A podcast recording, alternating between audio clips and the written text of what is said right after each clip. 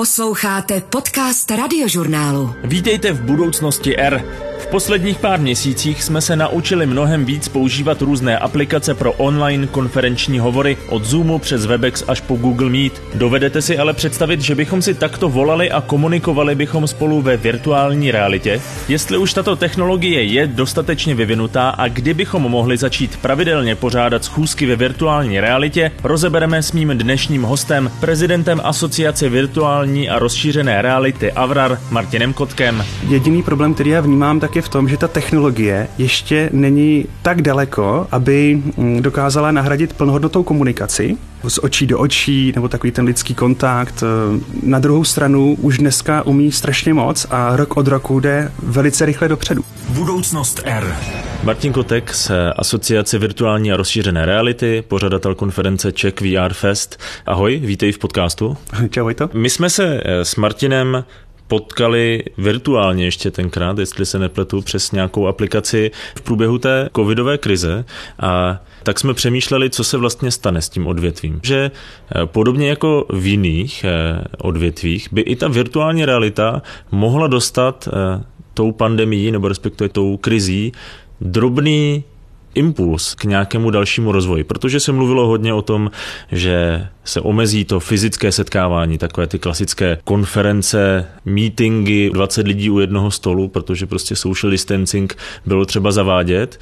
A pamatuju si, že my jsme se tak jako dohadovali, jestli konečně nastane ta doba, kdy se tohle všechno přesune do virtuální reality, když už se to přeneslo do Zoomu a všichni jsme si uvědomili, že nemusíme jezdit eh, po celé republice, abychom se potkali se svými kolegy. Povedlo se to? Nastal ten moment? No, ono je otázka, co vlastně my očekáváme od těch setkání, ať už fyzických nebo virtuálních a potom vlastně z toho vyplývá, do jaký míry my ta svá očekávání dokážeme naplnit prostřednictvím nějakých nových přístupů ke komunikaci. Když se ptáš na tu vzdálenou komunikaci, ať virtuální, skrz virtuální realitu vlastně s brýlemi nebo prostřednictvím nějakých telekomunikačních konferencí, tak eh, my je využíváme, protože třeba, když je potřeba ten distanční eh, kontakt, tak eh, hm, oproti klasickému telefonátu my si například navzájem vidíme, takže dokážeme číst mimiku, dokážeme se s tím člověkem s nás porozumět a je to pro nás příjemnější. A my všichni víme, že virtuální realita hm, nám postupem času nabízí víc a víc možností a všichni jsme viděli Matrix a Ready Player One a spoustu spoustu dalších eh, filmů, eh, které představují vlastně ten potenciál, kam až vlastně směřujeme. Nicméně my tam zatím ještě úplně nejsme a ne vždycky je virtuální realita už tak daleko, aby se dala plnohodnotně využít a eh, uživatelům přinesla ten očekávaný profit, ten komfort. Pro představu. Proběhla řada meetingů ve virtuální realitě, konference, všichni se o to očekávali vlastně, hele, virtuální realitu máme, máme covid, přesuneme to do virtuální reality, bude to super hustý, protože je to úplně něco nového a mm, zároveň nám to pomůže vyřešit tu krizovou situaci. A pak se objevovaly nějaký vlastně hlasy, že to vlastně není úplně vončo a že ta virtuální realita na to setkávání není úplně jako dobrá. A mm, mě to trochu mrzí, protože e, jediný problém, který já vnímám, tak je v tom, že ta technologie ještě není tak daleko a nemá všechny ty prvky tak daleko, aby mm, dokázala nahradit plnohodnotou komunikaci z očí do očí, nebo takový ten lidský kontakt.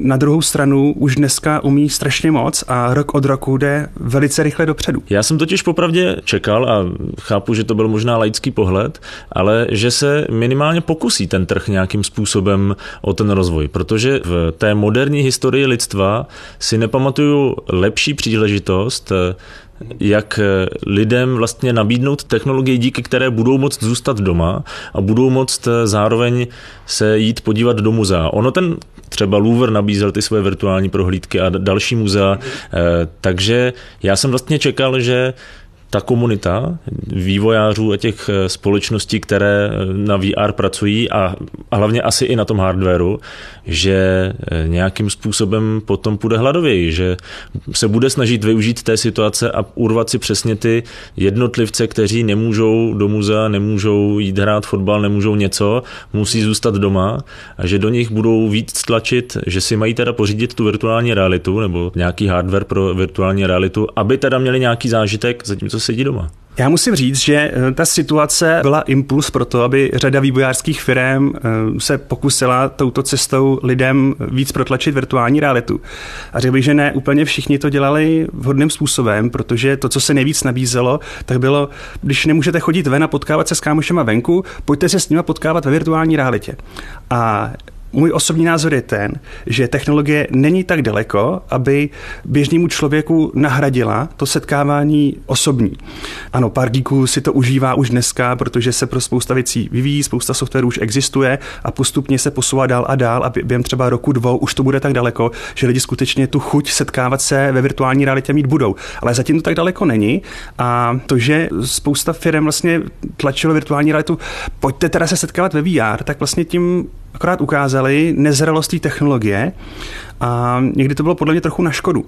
Nicméně zaznamenal jsem i to, že spousta lidí, kteří se skrz teda možnost setkávání ve virtuální realitě o tu technologii začali víc zajímat, tak si uvědomili, OK, na setkávání to ještě tolik není, ale koukám, že už třeba rok, dva eh, se vyvíjí spousta simulátorů, které jsou výukový jo, nebo tréninkový a začali si uvědomovat, že to chtějí, že to chtějí pro svou univerzitu, že to chtějí pro svou firmu eh, do výroby tak dál. Jo, že to je skvělý. Zaškolovat lidi ve virtuální realitě, to je přesně to, na co je ona momentálně úplně nejvíc připravená a nejvíc funkční. To jsme se bavili vlastně trénink soft skills je už dneska ve virtuální realitě nebo potažmo třeba i rozšířené realitě poměrně daleko ve smyslu toho, že to skutečně začíná nacházet jednotlivá uplatnění. Vy třeba eh, Packet Virtuality s jejich eh, Fatamorgánou, jestli to říkám správně. Jasně, Fatamorgana, nebo vlastně řešení, který Packet Virtuality vyvíjí, tak mi připadá jako hodně zajímavý, protože Oni vlastně vyvíjejí nástroj na nějakou vzdálenou spolupráci a dokonce i real-timeové jako skenování prostředí, ve kterém se vlastně ta druhá strana nachází. Takže my jsme vlastně schopní fakt na dálku kontrolovat prostředí, ve kterém vůbec nemusíme být a vlastně ten člověk, ten méně zkušený třeba, který potřebuje od nás poradit, tak nám vlastně vytváří v reálném čase pomocí té technologie, co má na hlavě 3D obraz místa, kudy se právě prochází, což mi připadá jako fakt zajímavý. Dá se čekat, že to teďka bude startovat víc, protože ono, když se nad tím zamyslím laicky, tak ono to dává smysl. Tak jak se bavíme, že někdo na dálku mi říká, co mám dělat, vidí, co já dělám, nějakým způsobem jsme schopni naskenovat to prostředí a vlastně mu přenést ten zážitek tak, aby se tam mohl pohybovat, tak to v době, kdy hrozí přesně to, že se nedostanu třeba do továrny, protože je za hranicemi a zrovna jsou zavřené hranice z důvodu pandemie, nebo je omezené cestování, nebo prostě chceme zavést, řekněme, social distancing, nebo jsem v karanténě, tak eh, to asi začíná dávat čím dál tím větší smysl, že se začínáme dostávat přesně do toho místa, kde ta virtuální realita začíná ukazovat ty své výhody. Jo, tak virtuální realita ukazuje své výhody už nějakou dobu, ale v té vzdálené komunikaci eh, se ukazuje, že dozrává až vlastně v současnosti. A během následujících let ještě o sobě nechá hodně vědět. Právě tím, jak budou přibývat technologie, které eh, umožní lidem vlastně plně si vychutnat eh, tu virtuální komunikaci, která bude mnohem lépe vlastně napodobovat tu fyzickou přítomnost. Přáli jste si někdy, aby byl Jurský park opravdový? Virtuální realita od českého vývojářského studia Diver Labs, o kterém jsem už v dnešním díle budoucnosti Air Smart Martinem Kotkem mluvil, vám to může splnit. Procházku pravěkou džunglí už společnost představila v Dubaji a teď ji nabízí v Tuchoměřicích nedaleko Prahy. Po nasazení brýlí pro virtuální realitu si tam můžete sáhnout třeba na Tyrannosaura Rexe. Co to bylo? Musíme se schovat. Okamžitě. Schovejte se kdekoliv to jde. Tak, jsem se schoval za vodopád, protože se blíží něco velkého. Pst, nehýbejte se. To je Tyrannosaurus Rex. Dinosauře VR navazují na starší VR Experience o Golemovi od společnosti Diver Labs. Portál vás tentokrát po nasazení brýlí pro virtuální realitu nepřenese do středověké Prahy, ale 80 milionů let zpátky do pravěku.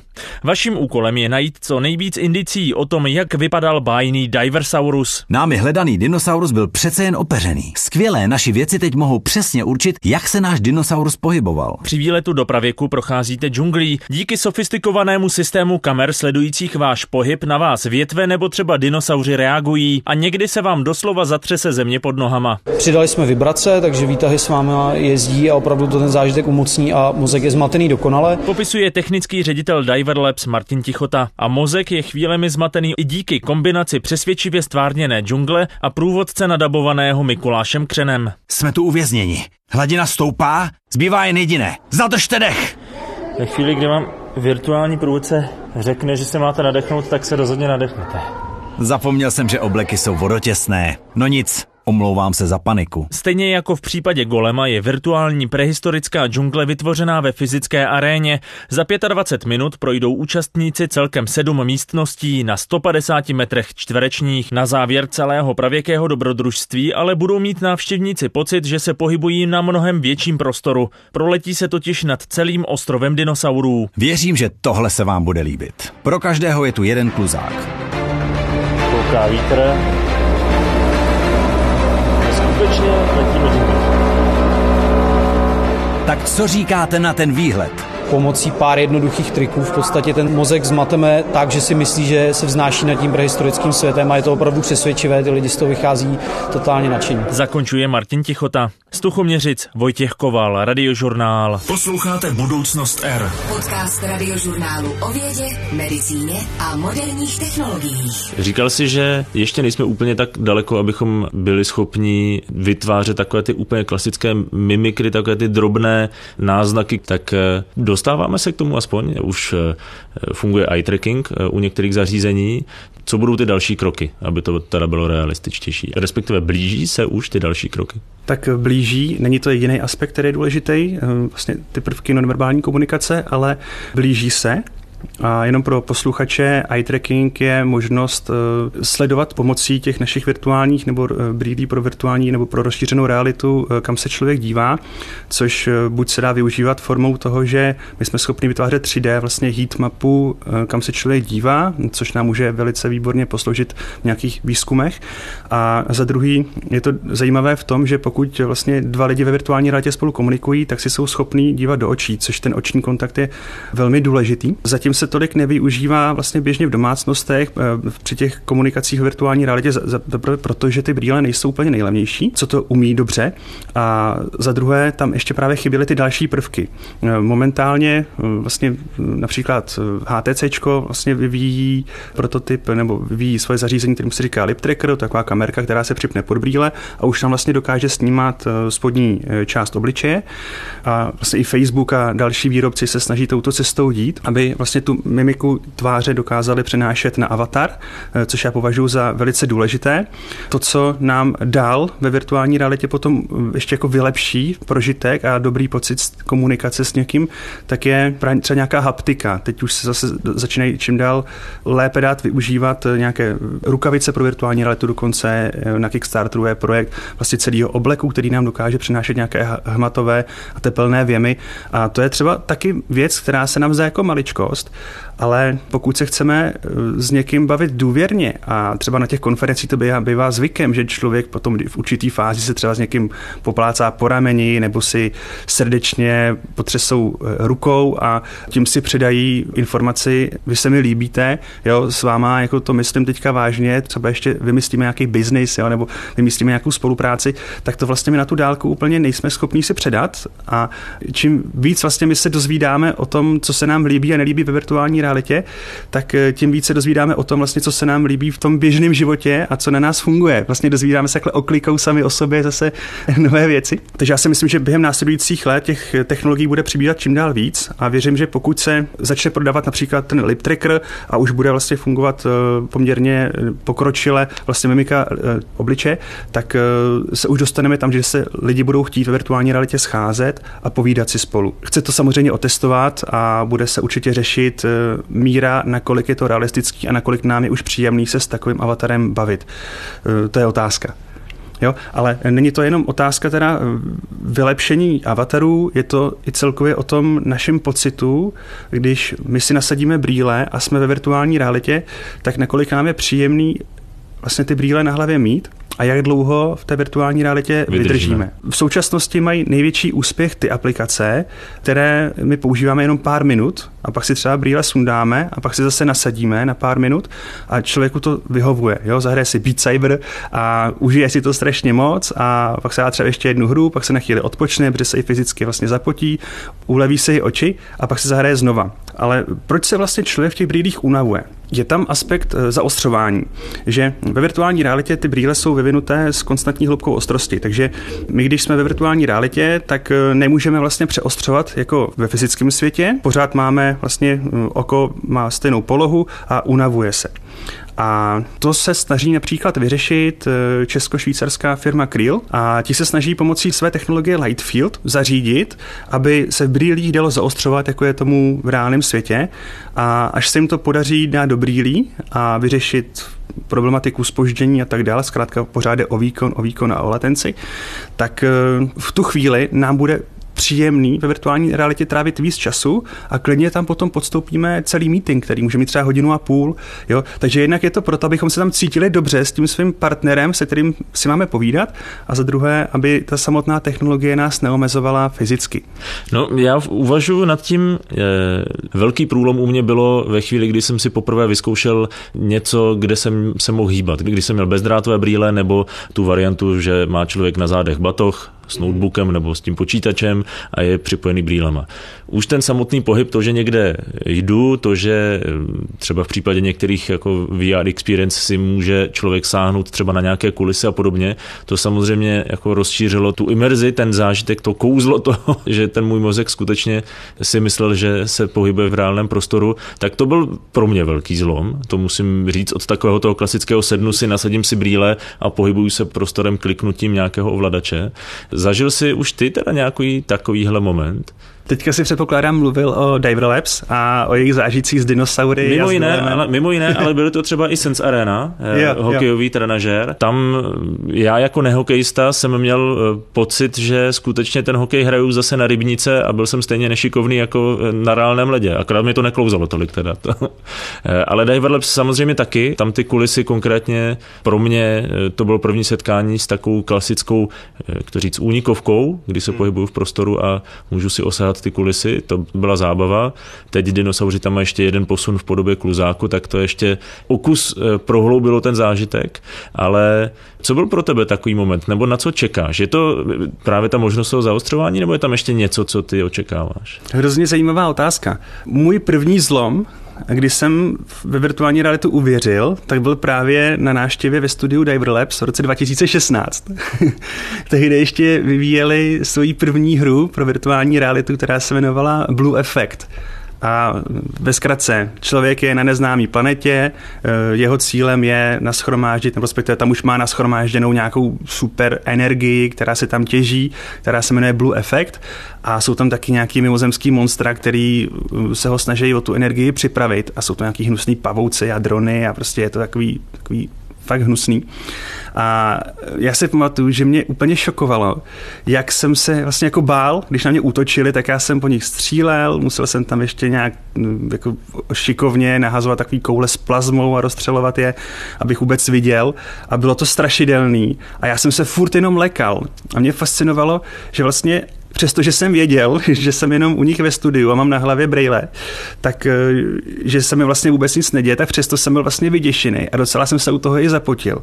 A když jsem si ty brýle sundal za pár minut, tak jsem byl vyděšený a musel jsem se uklidnit z toho, co jsem právě prožil a že to vůbec nebylo podobné eh, tomu, jako když je třeba člověk v kině nebo se dívá na obrazovku. Prostě bylo to strašně intenzivní a já jsem v těch chvílích vlastně uvěřil, že ten pavouk vlastně na mě útočí a já jsem věděl, že se musím zachránit tím, že ho včas střelím. A když jsem ho třeba netrefil, mu po mně skočil, tak já jsem úplně cítil v těle takový vzrušení, jako kdyby se mě právě dotknul v těch místech, tak já jsem ho fakt cítil. No bylo to děsivý a zároveň mi to ukázalo, jak už je to daleko a že ten mozek v tuhle situaci uvěřil, že je někde jinde. A to pro mě byl ten prvotní jako wow efekt. A tehdy vlastně jsme s kolegou Kubou Stejskalem začali připravovat festival vlastně s konferencí virtuální reality, protože jsme chtěli lidem ukázat, eh, jaký to má možnosti a co všechno tam už existuje abychom si uvědomili, že to fakt není jenom nějaký další způsob, jak hrát hry, ale že to je způsob, jak mnohem intenzivněji vlastně přenášet zkušenost do hlavy což pak se ukázalo v následujících letech, že má obrovský význam právě třeba v medicíně nebo ve vzdělávacím procesu. A mm, samozřejmě objevuje se čím dál víc vlastně možností, jak tu technologii využívat s tím, jak přibývá vlastně její vylepšení. V tuhle chvíli já teďka čekám, až se dostaneme na tu úroveň, že avatary nám umožní vnímat právě tu mimiku a uvidím, nakolik už subjektivně budu cítit, že to je ončo. Ta komunikace v virtuální realitě nebývá pětiminutovka. Kvůli pětiminutovce my si obvykle nenasadíme brýle, abychom se s někým setkali ve VR.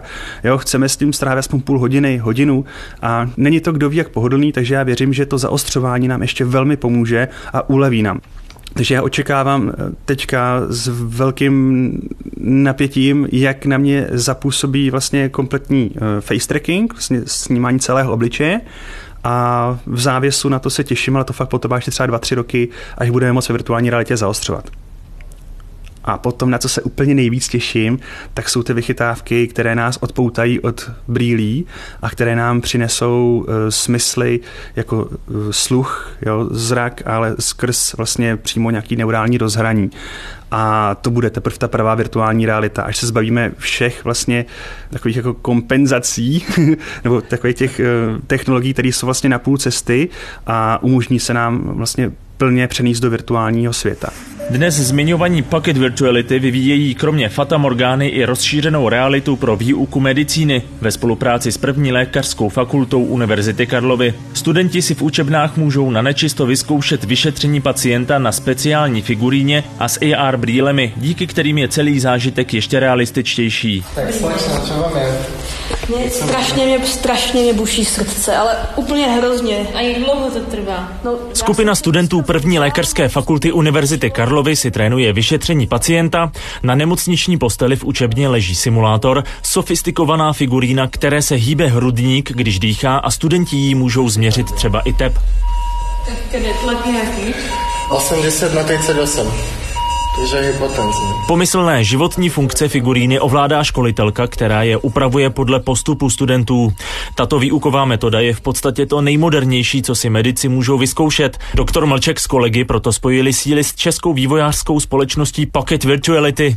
Jejich cílem je vyvinout metodu, která bude kombinovat fyzický simulátor a rozšířenou realitu. Používáme real-time 3D scanner a data z tohohle zařízení zpracovává neuronová síť, která se snaží zjistit, zjistit v reálném čase, jak vypadá vnitřní kostra, té figuríny, případně pacienta nebo i lékařů kolem něj, aby jsme věděli, co vlastně dělají, kam šahají. Vysvětluje Jan Hovora z Pocket Virtuality. Běžně ta rozšířená realita vytvoří virtuální obraz, který překrývá v některých částech tu skutečnost, ale v té medicíně, když šaháte na toho pacienta, tak potřebujete, aby zase ruce toho lékaře, který má na hlavě ty brýle, překrývali ten virtuální obraz, který překrývá část skutečnosti a to je se současnou technologií velmi těžko udělatelné. Co všechno to umí v tuhle chvíli? Teďka tam máme tu rozpoznání polohy pacienta, což se ukazuje jako technologie, která může být užitečná i v jiných věcech než jenom trénink. A bude tam změna barvy kůže podle okysličení, případně nějaká vyrážka a podobné záležitosti a bude tam změna výrazu obliče, takže obojí věci, které ty současné figuríny vlastně vůbec neumí. Posloucháte Budoucnost R. Mně se zdá, přestože nejsem úplně odborník na virtuální realitu, že bych věděl úplně o všem, co se šustne, tak eh, to na mě působí mimo jiné i úspěchem Beat Saberu, že ta česká virtuální realita, to, co tady ty čeští vývojáři vytvářejí, že to je dobré. No, to už je, myslím si, současně poměrně známý fakt, že Češi patří v oblasti virtuálně rozšířené reality k nejlepším na světě a dostává se ta informace už i představitelům vlastně vlády, státu a je vidět, že vlastně i na základě úspěchu, jako je Beat Saber a jako je vlastně herní průmysl, ale i vlastně jako technologie právě průmyslové a tak dále, ukázalo se, že i třeba výzvy Technologické agentury České republiky na výzkumy, které vlastně sahaly po projektech, které kombinovaly technologie s nějakými humanitními směry, tak se ukázaly jako velice produktivní, která přináší vlastně řešení, která mají obrovský potenciál třeba na vysokou přidanou hodnotu. Takže mm, i stát vlastně po těchto úspěších se snaží přinášet nové a nové výzvy, které by pomohly financovat právě rozvoj a práci úspěšných českých vývojářů a jejich nápadů. Takže možná nebudem AI hub, ale budem VR hub? Já tomu dost věřím, respektive ty technologie se hodně propojují. Jo. Ty třeba předtím říkal, že ta vzdálená budoucnost vlastně virtuální reality vlastně není úplně jako to, co vlastně dnes nás asi bude zajímat, ale já tam vidím to propojení velice intenzivní, protože abychom mohli virtuální a rozšířenou realitu vlastně používat na maximální možný úrovni, tak se nám vlastně velice nabízí i ta umělá inteligence, která nám umožní jednak eh, ty chytrý chatboty, který s námi dokážou konverzovat. Profesor Skiprizo eh, pracuje vlastně na avatarech, který ve virtuální realitě budou schopný nahradit eh, nějakou základní terapii pro lidi, kteří prostě potřebují si teď s někým promluvit, protože mají v hlavě nějaký blbý myšlenky. To je vlastně fascinující, že vlastně umělá inteligence a ve spojení vlastně s nějakým avatarem, s nějakou vlastně virtuální osobností bude na nahrazovat eh, terapeuta a bude schopná i rozpoznat třeba stav toho pacienta a ten avatar bude schopný třeba během pár minut dát informaci třeba i tomu reálnému terapeutovi, hele, teďka se tady s někým povídám a přestávám se chytat, jo, rychle se připoj a pojď mi pomoct, jo. Takže tohle já vnímám jako velice zásadní skloubení dvou technologií a když se podíváme třeba na ty umělý ušní implantáty, které se vlastně používají pro lidi, kteří mají problém se sluchem, nebo umělý oči, nebo prostě bionické končetiny, tak všude vlastně se jedná o technologie, které my potřebujeme s tou umělou inteligencí spojit a vytrénovat si, aby fungovaly, jak my potřebujeme. My potřebujeme, aby třeba ten mikrofon, který máme v uchu, aby dokázal rozpoznávat eh, hlasy od zvuku a dokázal nám ten zvuk přenést vlastně na elektromagnetický signál a posílat ho na ušní nerv, jo, v nějaký očištěný verzi, aby vlastně hluchý člověk slyšel to, co slyšet potřebuje. A stejně tak je to vlastně s těmi očními implantáty a podobně, ale když se vlastně přineseme pryč eh, z té lékařské roviny, tak to jsou přesně vlastně přístupy, které my chceme používat i u těch zdravých lidí, proto abychom zvýšili ten prožitek. A když se podíváme ještě vlastně před pár dny, eh, vyšel zase článek o projektu Neuralink od Ilona Maska, kdy on odpověděl na otázku, jestli Neuralink, což je vlastně zařízení, které nám má pomáhat pomocí myšlenky ovládat přístroje, protože člověk bude mít eh, zavedenou podlepkou vlastně síť eh, jako senzorů EEG, a bude mít připojení vlastně k zařízení někde uh, za uchem, tak uh, to zařízení vlastně bude fungovat i v obráceným způsobem, opačným směrem, časem, jo, neříkám, že hned. A někdo se tam uh, pana Maska ptal, jestli bude možný skrz ten Neuralink například poslouchat muziku, aniž bychom potřebovali sluchátka douší. A on řekl jako stroze ano. Jo. Mně napadla taková možná trochu moc filozofická otázka, ale ty naznačuješ, že to je možná bližší budoucnost, než já jsem před chvilkou jako to tak schodil ze stolu. Jasně, pracuje se na tom a Elon Musk eh, pracuje na spoustě věcí a dejme tomu, že to v nějaké blízké budoucnosti bude. Nemůže se ale teda v tu chvíli stát, že to, na co třeba já čekám celou dobu, až se brýle pro virtuální realitu stanou běžným doplňkem domácnosti, podobně jako dneska DVD přehrávač nebo notebook nebo cokoliv, že to vlastně ve finále bude úplně slepé rameno a že dřív přijdou ty v úvozovkách, já to řeknu velmi zjednodušeně, implantáty nebo prostě ta zařízení, která budou nějakým způsobem přímo komunikovat s naším nervovým systémem, že vlastně mnohem dřív budeme mít tyhle neuralinky a podobné věci než doma brýle na virtuální realitu? Já si nemyslím, že by to bylo dřív, protože zavést si nějaké senzory na povrch mozku je poměrně invazivní a já osobně si nejsem jistý, jestli kdybych měl tu možnost nechat si uh, Neuralink uh, zavést, tak uh, jestli bych do toho šel. Takže myslím si, že bude ještě trvat eh, jako řadu let, než se tady ten proces, jak člověku implementovat eh, jako skutečný plnohodnotný rozhraní eh, mozek, počítač, prostě, že to bude jako rutina, jo, že prostě tak, teďka Petříkovi je 6 měsíců, tak mu zavedeme první Neuralink, já nevím, nebo se naopak bude čekat, až člověk vlastně vyzraje, projde si pubertou, jo. Zatímco virtuální realita jako brýle, ty s každým rokem se posouvají mílovými kroky dopředu, takže asi se nebojím, že by eh, nějaký neurální rozhraní dokázali předběhnout pořádný brýle. tak uvidíme. Moc krát děkuji za tvůj čas. Já děkuji tobě. Zase někdy se potkáme ve virtuální realitě příště. Dobře. Příště bude hostem o budoucnosti R profesor Joel Sussman z izraelského Weissmanova institutu věd. Podílel se na vývoji tzv. proteopédie, 3D encyklopedie proteinů a dalších molekul. Jak taková vědecká Wikipedie může pomáhat třeba i v boji proti koronaviru? Budoucnost R poslouchejte a stahujte zase od čtvrtka v aplikaci Můj rozhlas, na webu radiožurnál.cz, ve Spotify, Apple Podcast a dalších podcastových aplikacích. Z budoucnosti R se loučí Vojtěch Koval. Poslouchali jste Budoucnost R. Podcast radiožurnálu o vědě, medicíně a moderních technologiích.